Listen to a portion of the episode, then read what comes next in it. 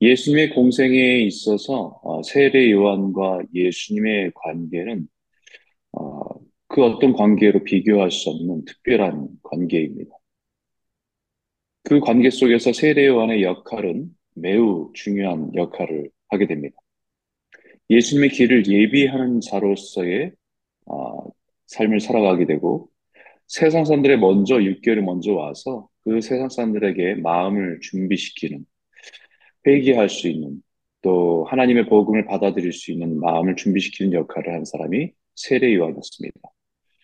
정말 세례 요한은 죽는 그 순간까지 자신의 본분과 또 사명을 잊지 않고 감당한 사람이다라고 말할 수 있죠.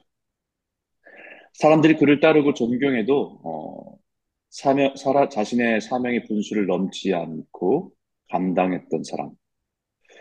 늘 자신을 뒤에, 뒤에 오실 주님을 예비하는 자로서 또 준비하는 자로서 자신은 그 주님의 신들매도 신발끈도 풀 수 있는 자격이 없는 자임을 고백하고 인정하면서 겸손하게 자신의 길을 준비하고 또 걸어간 사람입니다.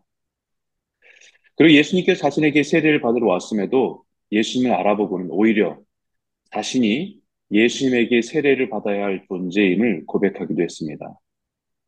그리고 점점 사람들이 예수님께서 능력이 나타나고 사람들에게 존경을 받으며 많은 사람들이 예수님께로 나아가는 것을 보면서 질투나 시기하는 마음이 아니라 오히려 그것을 기뻐했습니다. 심지어는 자신을 따르고 있던 제자 중에서 예수님을 따른 제자가 되기로 하며 떠나는 것도 이해를 해 주었습니다.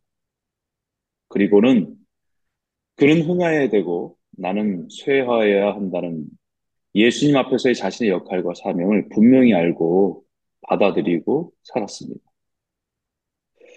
이런 세례 요한의 모습을 생각해 보아도 정말 대단한 인물이다라고 생각됩니다. 그래서 예수님께서 그 세례 요한을 가리켜서 여자가 낳은 자 중에서 세례 요한보다 큰 자가 없다. 이렇게 말합니다.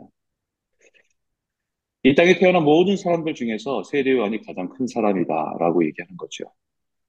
그런데 이 세례 요한이 헤롯의 죄를 지적하고 비판하다가 감옥에 갇히는 상황이 됐습니다.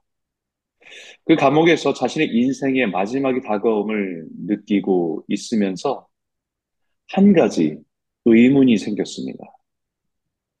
세례와는 주님을, 주님의 길을 예비하는 사명 한 가지를 위해서 지금까지 살아왔는데, 그 한 가지 때문에 이 땅에 살아가는 모든 동안에 불편해도, 때로는 외로워도, 힘들어도 견딜 수 있었고 이겨낼 수 있었습니다. 그런데 자신에게 들려오는 예수님의 소문은 어, 죄인들과 함께 먹고 마신다는 즐긴다는 이야기를 듣게 될 때 조금 마음이 좀 불편했던 것 같아요. 세례원의 제자들은 금식을 밥 먹듯이 하면서 스스로 절제하고 살아가고 그렇게 제자들도 세례원을 따른 제자들도 그렇게 살아왔습니다. 그런데 예수님은 금식도 하지 않고 오히려 사람들과 어울려 즐기며 살아간다고 하니까 마음이 굉장히 불편해진 겁니다. 자신이 사람을 잘못 본 것은 아닌가? 내가 기대하는 메시아는 그런 분이 아닌데 라는 질문과 의문이 그를 괴롭힌 것입니다. 이 질문과 의문은 세례 요한에게 너무 중요한 질문이었습니다. 왜냐하면 그거 한 가지를 위해서 지금까지 모든 것을 내려놓고 걸어오고 달려왔던 사람이기 때문에 만약 이 질문이 자기가 잘못, 잘못 선택하고 잘못 걸어왔다고 판단하면 지금까지 살아왔던 그의 인생 모두가 부정당하는 일이 될 수도 있기 때문입니다. 그래서 감, 감옥에 있던 세례 요한은 예수님에게 자신의 제자들을 보냅니다. 그리고 그 제자들이 세례 요한을 대신해서 예수님께 질문합니다. 우리가 기다리는 분이 당신입니까? 아니면 다른 일을 기다려야 합니까? 이 질문은 굉장히 예의를 갖춰서 질문한 것입니다. 사실은 당신 정말 우리가 기다리던 메시아 맞아요? 라고 하는 질문입니다. 이 질문에 세례원의 제자들에게 예수님은 자신이 하고 있는 것을 거기에 대한 분명한 대답을 하기보다는 너희들이 지금 본 그대로 세례원에게 전하라 라고 말합니다. 그리고 맹인이 보고 못 걷던 자가 걸으며 나병 환자가 깨끗함을 받고 귀먹은 사람이 듣게 되며 죽은 자가 살아나며 가난한 자에게 복음이 전파되는 이것 그대로 너희가 본 그대로 전하라 라고 하십니다. 이 말은 성경 이사 선지자가 메시아에 대한 예언된 말씀을 그대로 인용하고 있고 그 인용된 말씀이 예수님의 삶 가운데 사역 가운데 그대로 나타나고 있음을 너희가 보았지 않냐라고 하는 말씀입니다. 이렇게 말씀하신 이유가 무엇입니까?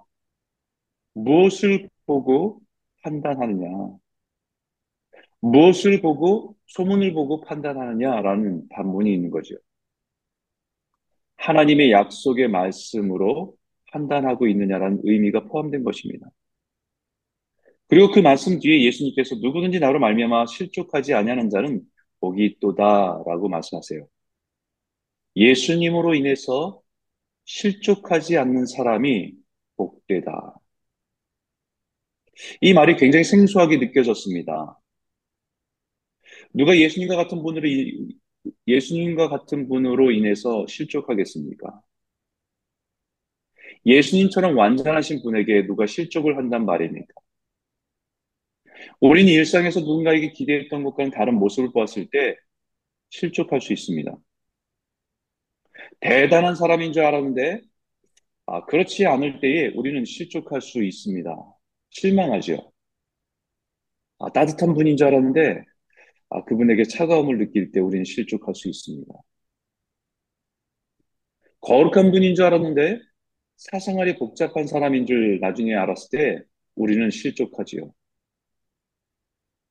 그것은 우리 불완전한 우리와 같은 사람들의 이야기지 완전한 예수님에게 실족할 사람이 있겠습니까? 근데요, 실족할 수 있습니다.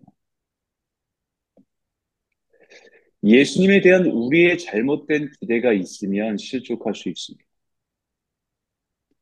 예수님이 잘못돼서 우리가 실족하는 것이 아니라 예수님을 바라보는 우리의 기대가 잘못될 때 예수님으로 인해서 실족할 수 있죠. 예수님에 대한 세례안의 기대가 잘못되면 예수님을 보고 실족할 수 있습니다. 예수님은 그 말씀 뒤에 세례원에게 대한 말씀을 하시면서 이렇게 말씀하십니다. 너희가 무엇을 보려고 광야에 나가느냐? 흔들리는 갈대냐? 부드러운 옷을 입은 사람이냐? 그런 사람들은 왕궁에 있다. 이 말의 의미는 사람들이 세례 요한이 한참 사람들한테 회자되고 유명해질 때 사람들은 광야로 그 사람을 보려고 나아갑니다.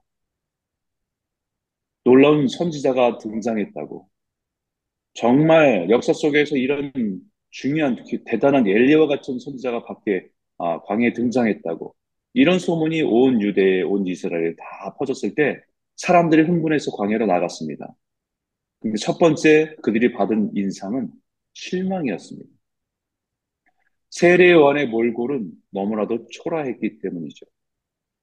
광야에 마치 홈리스와 같은 정말 지저분하고 정말 초라한 모습에 서 있는 한 사람을 보았을 때 첫 번째 인상은 실망이었기 때문입니다. 그들은 나름대로의 그런 대단한 선지자가 나타났다는 말에 기대를 하고 나갔는데 그들이 보호의 눈에 보여진 모습에 실망했던 것을 그대로 인용해서 말하고 있는 것입니다. 초라하고 남남 모습에 실망하고 돌아간 사람도 많이 있었습니다. 자신의 기대, 자신이 보고 싶은 것을 가지고 나갔다가 실족한 사람들이 있기 때문입니다. 예수님 바로 이것을 말씀하시는 것입니다. 나로 말미암아 실족하지 않는 자는 복이 있도다.